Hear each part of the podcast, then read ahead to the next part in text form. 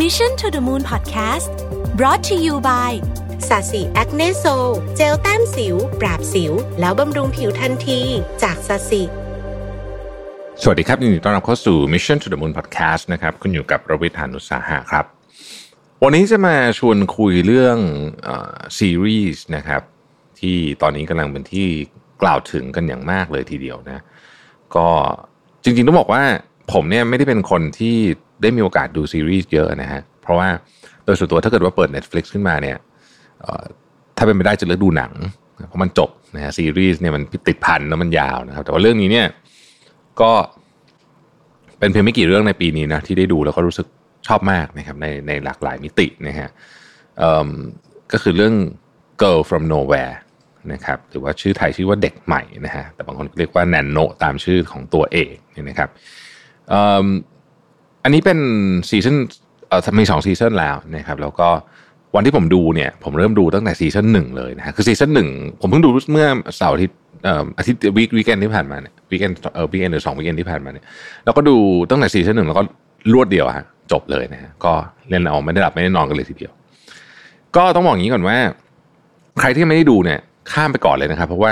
ผมจะ spoil แบบ คงเนื้อหาของจะ spoil เละเลยเนี่ยนะเพราะฉะนั้นถ้ายังไม่ได้ดูแล้วก็ยังไม่อยากโดน spoil เนี่ยก็ขอให้ข้ามตอนนี้ไปก่อนเลยนะครับหลังจากนี้จะเริ่ม spoil แล้วนะฮะผมเองไม่ได้เป็นคนที่ได้มีโอกาสดูหนังเยอะหรือดูซีรีส์เยอะนะครับเพราะฉะนั้นเนี่ยผมไม่ได้มาพูดแบบในแง่มุมของแบบผู้เชี่ยวชาญ หรือว่าแบบคนที่แบบมาวิพากษ์วิจารณ์หนังอะไรเงี้ยนั่นงั้นแต่ผมจะเล่าในฐานะคอน sumer คนหนึ่งแล้วกันว่า เออซีรีส์เรื่องนี้เนี่ยทำให้ผมรู้สึกว่า วิธีคิดในการถ่ายทำมันมันมันเปลี่ยนไปเยอะเหมือนกันสำหรับสำหรับเอ่อ material ของประเทศไทยนะฮะแล้วก็ดูมีมีมีความลึกมีความสุขุมขึ้นเยอะมากนะครับ ผมเนี่ยก็มีโอกาสดูหนังหรือว่าซีรีส์ไทยบ้างเนืองๆนะฮะล่าสุดก็คือดูฉลาดเกมโกงนานมากนะก็อันนั้นก็รู้สึกว่าเออนั่นก็ดีมากนะฮะนั่นก็คือแบบทำดีทุกอย่างดีแบบพล็อตเรื่องอะไรก็ดีนะฮะนักแสดงก็คือดี เล่มเรื่องนี้ก็เช่นเดียวกันนะครับ เรื่องนี้เนี่ยอันดับแรกเลยก็ต้องชมนักแสดงนำก่อนเลยนะครับ คุณคิตตี้เนี่ยนะฮะคุณคิตตี้ชิชาเนี่ยก็โอ้โหบอกว่าเล่นบทแบบถึงมากถึงจริง คือโหดูแล้วแบบแม่มันเรากับว่าบทนี้เนี่ยเกิดมาเพื่อเธอเลยเนี่ยนะครับ เพราะว่าถ้าใครได้ดูก็จะรู้สึกเหมือนกันว่า หลายฉากที่มันเป็นฉากสำคัญสำคัญเนี่ยทำได้ดีมาก จนกระทั่งรู้สึกว่า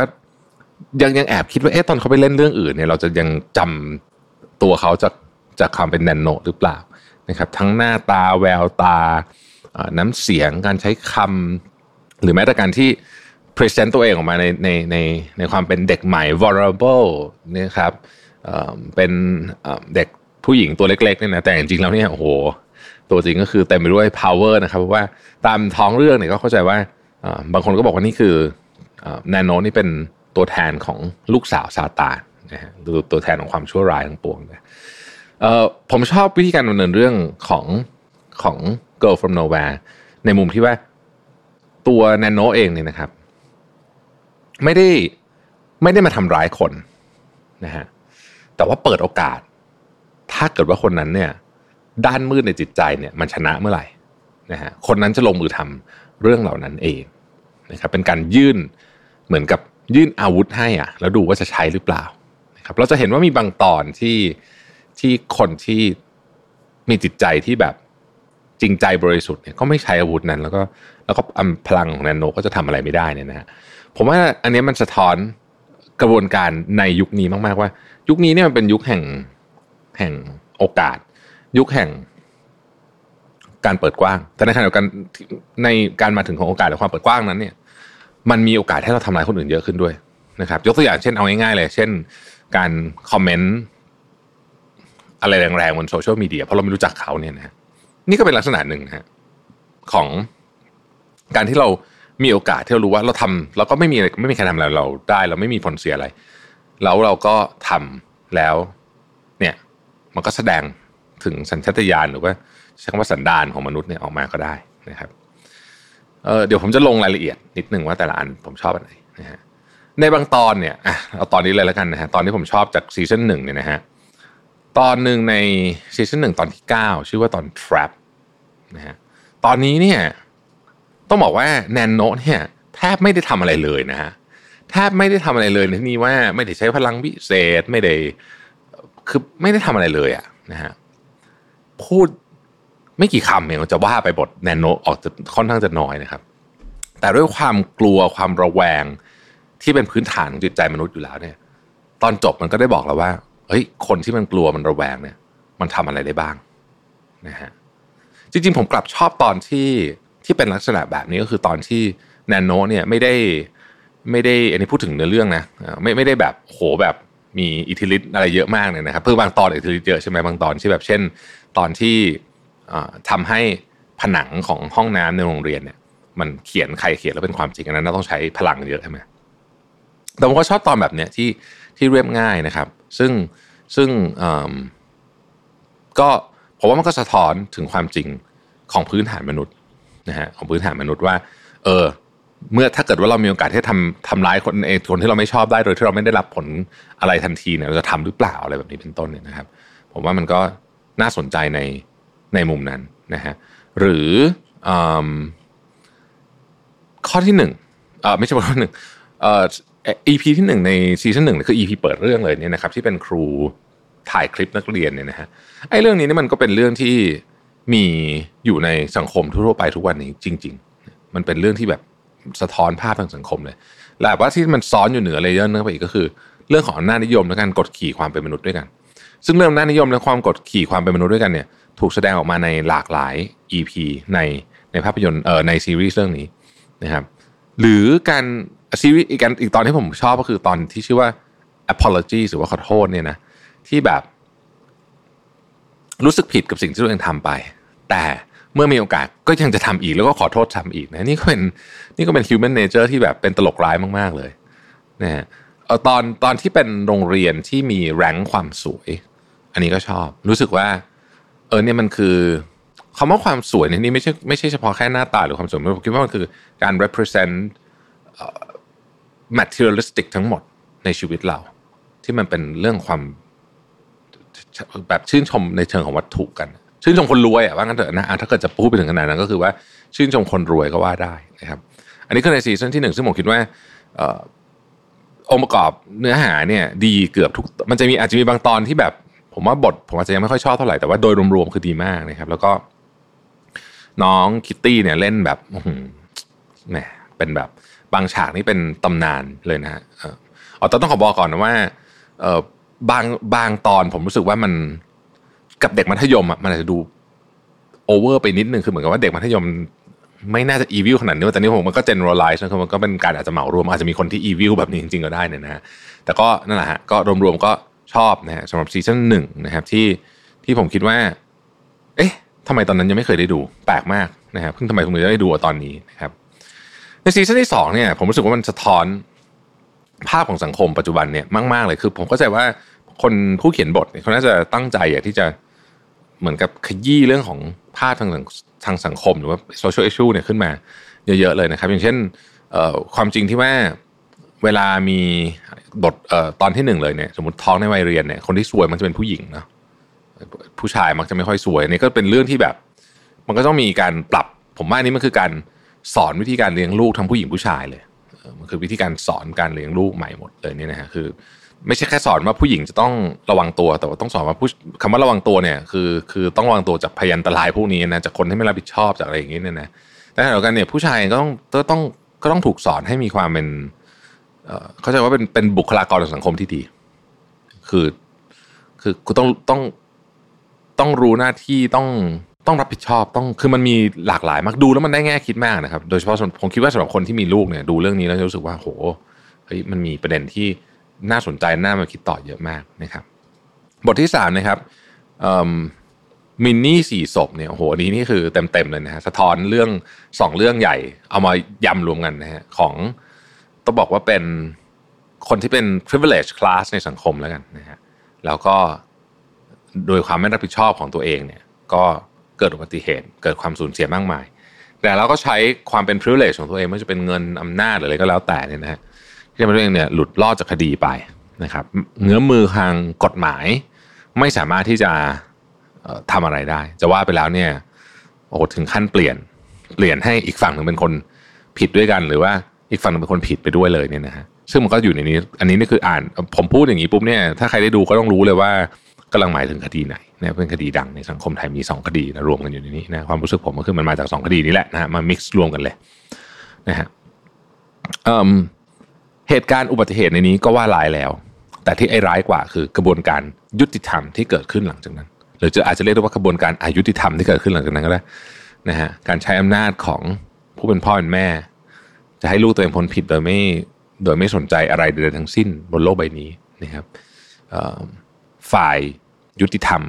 ฝ่ายบ้านเมือง ที่จำนนต่ออำนาจอำนาจและเงินทองนั้นนะฮะทำผิดให้เป็นถูกทำถูกให้เป็นผิดนะฮะอะไรอย่างนี้เป็นต้นนะครับ อีกตอนหนึ่งที่จะไม่กล่าวถึงไม่ได้เลยก็คือตอนที่ชื่อว่าโซตัสนะครับนักแสดงที่เล่นใน เป็นชื่อเคเนี่ยในตอนนี้เนี่ยโอ้โหเล่นดีมากนะฮะนี่น่าจะเป็นคนที่ต้องจับตาเลยเนี่ยนะฮะโซตัสเนี่ยเป็นการสะท้อนอำนาจนิยมในเมืองไทยแบบเต็มๆ มันไม่ใช่แค่การรับน้องแต่อำนาจนิยมอันนี้เนี่ยซึ่งผมต้องบอกก่อนนะครับว่าผมเป็นคนที่ต่อต้านการรับน้องแบบที่สร้างความอับอายมาทำอะไรที่มันสุ่มเสี่ยงหรือว่าอะไรก็ตามที่ dehumanize น นะครับบังคับให้ร้องเพลงที่มันหยาบคายทำอะไรที่มันสร้างความอับอายให้กับเจ้าตัวนะครับหรืออะไรก็แล้วแต่เนี่ย dehumanize เนี่ยนะครับมันไม่ช่วยให้คนรักกันหรือมันไม่ช่วยให้คนรู้สึกแกร่งอะไรขึ้นมาหรอกครับ มันคือการ dehumanize มันเป็นการกระทำที่น่าละอายมากของรุ่นพี่ ผมเป็นคนที่ต่อต้านเรื่องนี้มากๆนะฮะแล้วก็ผมรู้สึกว่าประเพณีรับน้องแบบที่เราทำอยู่ในเมืองไทยเนี่ยนะไม่มีประโยชน์เลยนะต้องขออภัยเลยถ้าเกิดว่าใครที่ชอบนะแต่ผมเนี่ยรู้สึกมันไม่มีประโยชน์แล้วควรต้องถูกยกเลิก นะครับการรับน้องก็คือการเวลคัมเขาเข้ามา แนะนำสิ่งที่ควรจะรู้นะครับ แล้วก็นี่แหละบอกว่าเออที่นี่เนี่ยมันมีอะไรที่เออต้องควรทำควรระวังบ้างนะครับตรงไหนอะไรยังไงเนี่ยพวกนี้นี่คือการรับน้องแค่นั้นพอแล้วนะครับ แล้วก็เป็นที่ปรึกษาที่ดีเมื่อรุ่นน้องต้องการคำปรึกษา ไม่ใช่การมานั่งว้ากันอยู่ในห้องเชียร์แล้วก็บังคับให้คนลงไปทำวิดพื้นอะไรบ้าๆบอๆที่ ที่เราเห็นเห็นข่าวกันอยู่ทุกปีเนี่ย ผมว่าประเพณีนี้ควรเลิก และคำว่าโซตัสเนี่ยนะครับ เวลาถูกแปลความหมายเป็นแบบนี้เนี่ย มันกลายเป็นความเลวร้ายเป็นการกดขี่ทางอำนาจนะฮะแล้วคนที่เหมือนที่ในตอนเนี้ยคนที่ทำก็จะทำต่อไปกับรุ่นอื่นด้วยคนที่ถูกกระทำก็ทำต่อไป ซึ่งมันเป็นการส่งต่อวงจรอุบาทมาก ผมยังนึกเรื่องเหตุผลของการรับน้องที่ดีๆ ที่จะลบล้างไอ้พวกข้อเลวๆพวกนี้ไปได้ไม่ออกเลยนะฮะ ราะนั้นก็ต้องบอกออกตัวกันเลยว่า ผมเนี่ย เป็นคนที่ against เรื่องนี้มากๆนะฮะรู้สึกว่ามันเป็นเรื่องที่แบบไร้สาระมากการที่จะเคารพรุ่นพี่มันไม่ใช่เพราะว่าเขามีอายุแก่กว่าเราหนึ่งปี หรือเพราะว่าเขามาวากเราหน้าห้องเราเคารพเพราะว่าเขาทำตัวดีเขาทำตัวน่าเคารพนะฮะจบพวกรุ่นพี่ทั้งหลายก็จงรู้ไว้ด้วยนะครับว่า การที่ได้ความเคารพจากรุ่นน้องเนี่ย ไม่ใช่เพราะว่าคุณแก่กว่า นี่มันเหมือนกับการทำงานเลย อยู่ที่ทำงานเนี่ยหัวหน้าที่ดีไม่ใช่หัวหน้าที่ถูกแต่งตั้งมา เพราะว่าเป็นตำแหน่งหัวหน้าคุณต้องเคารพฉันเพราะฉันเป็นหัวหน้าไม่ใช่ แต่ว่าคนเขาเคารพคุณ เพราะว่าคุณหน้าเคารพอืมนี่นี่แบบ อันนี้ตอนนี้นี่ผมอินมากนะฮะ ชอบมาก ตอนที่หกตอนที่เป็นขาวดำโอ้โห อันนี้เนี่ยยังไม่ต้องพูดถึงเรื่องบทนะ เอาเรื่องภาพก่อนนะการจัดภาพในตอนนี้เนี่ยต้องบอกว่า จ๋งสุดๆเลยนะตั้งแต่คือมันมันมีดีเทลเยอะมากมันไม่ใช่แค่การขาวดำแต่แต่ว่ามีสัญลักษณ์มากมายเช่น ตัวอาคารนะครับ อาคารของโรงเรียนเนี้ยนะฮะเป็นอาคารที่หน้าตาเหมือนพวกเมืองของของของสหภาพโซเวียตที่ล่มสลายไปอะไอ้พวกแบบประเทศที่แบบทึมๆแบบเดินเข้าไปรู้สึกทึมๆมีความแบบเป็นคอมมิวนิสต์นิดหน่อยๆนะ ลักษณะของอาคารเป็นแบบนั้นเลย เครื่องแบบของอาจารย์นะครับ อาจจะทั้งคุณของคุณตายกับของคุณเมย์นี่ยทั้งสองคนเนี่ยนะครูเอครูบีเนี่ยนะแม้แต่วิธีการตั้งชื่อมันยังเป็นเหมือนแบบแบบเหมือนอยู่ในค่ายทหารอะไรเงี้ยแบบเรียกคนเรียกคุณด้วยตัวอักษรครู A ครู B เนี่ยนะครับหรือว่าคุณคุณเมย์กับคุณตายเนี่ยนะชุดเนี่ยก็สะท้อนถึง military นะเป็นชุดของแบบทหารชุดของแบบอะไรเงี้ยนะฮะหรือแม้แต่นักเรียนด้วยกันที่เป็นนักเรียนมาช่วยฝ่ายปกครอง มันก็จะสะท้อนเลยว่า ในขณะเป็นคนอยู่ในเลเวลเดียวกันเนี่ยทันทีที่ได้เหมือนกับอำนาจขึ้นมานิดหนึ่งเนี่ยก็จะข่มคนด้วยกันทันทีที่เป็นเพื่อนนักเรียนด้วยกันนะครับ แต่ที่ผมชอบมากคือในห้องนะฮะห้องที่เป็นห้องดัดสันดานของเขาเนี่ยนะตอนที่เขาเปิดลำโพงใช่ไหมลำโพงมันแทน propaganda ผมผมคิดว่างั้นนะผมตีความเอาเองนะลำโพงแทน propaganda ว่ากรอกสิ่งที่คุณเจ้าคนที่มีอำนาจอะนะกรอก กรอกสิ่งที่สิ่งที่เขาต้องการจะพูดอะ ให้กรอกหูไปเรื่อยเนี่ยอันที่สองเป็นไฟไฟแบบปุ๊บปุ๊บปุ๊บปุ๊บปุ๊บเนี่ย เหมือนทำให้เราเหมือนกับใช้คำว่าอะไรปิดหูปิดตานะตาเนี่ยคือทำให้ตาพร่าเบลอไม่สามารถที่จะรับข่าวสารแท้จริงได้ ไม่สามารถมองเห็นเรื่องราวแท้จริงได้ทำให้ทำทำให้ตาไม่สว่างนั่นเองมืดบอดนั่นเองอันที่สามเป็นการดึงลิ้นนะฮะนี่คือการแบบลงโทษคนเห็นต่างด้วยการเอ่อปิดทำให้เขาไม่มีเสียง ทำให้เขาไม่มีเสียงก็คืออาจจะจับไปนะฮะหรือว่าทำไงก็ได้เซนเซอร์คือทุกวิธีทางนะฮะให้ให้คนนี้ไม่มีเสียงพูดได้ไม่สามารถจะ voice ขึ้นมาได้นะครับแล้วก็ที่น่าสนใจคือตอนหลังอาวุธที่หยิบขึ้นมาถูกหยิบขึ้นมาต่อสู้เนี่ยก็คือโซเชียลมีเดียตอนที่ครูใหญ่ ซึ่งทำผิดกฎเองตั้งแต่ใส่ชุดที่ที่มีสีนักเรียนคนอื่นใส่ชุดขาวดำเนี่ยทำผิดกฎเองอยู่แล้วเนี่ยตอนที่ครูใหญ่กำลังจะจะยิงนักเรียนเนี่ย สิ่งที่กลายเป็นอาวุธขึ้นมาก็คือโซเชียลมีเดียที่ยกขึ้นมาไลฟ์นะฮะก็ก็ทำให้ผมว่าตอนนี้เนี่ยเป็นตอนที่เป็นหนึ่งในตอนโปรดของผมนะฮะโดยวิธีการเล่าเรื่องมุมกล้อง การเลือกฉากการทำสีนะครับแม้แต่การที่เปลี่ยนมุมกล้องจากตอนแรกเนี่ยเป็นมุมแบบปกติ 16 ต่อ 9 แล้วพอเข้าไปในฉากที่เป็นโรงเรียนเนี่ย มันก็จะเปลี่ยนมุมกล้องไปเป็นมุมกล้องที่ไม่ใช่ 16 ต่อ 9อะเป็นมุมกล้องเหมือนแบบ ใหญ่ขึ้นนะฮะแล้วก็กลับมา16ต่อ9ใหม่ตอนที่ตอนที่แนนโนปล่อยนักเรียนออกไปเนี่ยนะทุกอย่างเป็นสัญลักษณ์หมดเลยจะมีในนี้มี Easter egg อีกเต็มไปหมดเลยที่ถ้าเกิดไปดูแล้วก็จะรู้สึกว่าเอ้ยมันมีแบบเฮ้ยไอ้นี่ก็แปลได้นั่นก็แปลได้นะฮะมันมีการแปลได้มากมายเลยอย่างตอนที่คุณเมย์จะทาปากอะจะจะเอาลิปของนักเรียนมาทาก็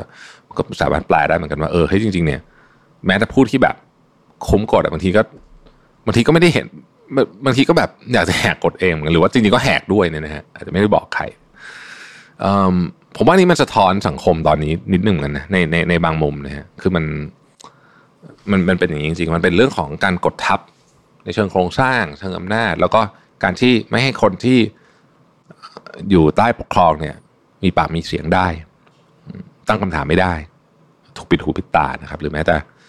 กำจัดคนเห็นต่างไปก็มีอะไรเงี้ยเนี่ยมันเนี่ยอันนี้มันก็เป็นเป็นตอนที่ผมรู้สึกว่า มันมีโครงสร้างที่ที่น่าสนใจนะฮะน่าสนใจ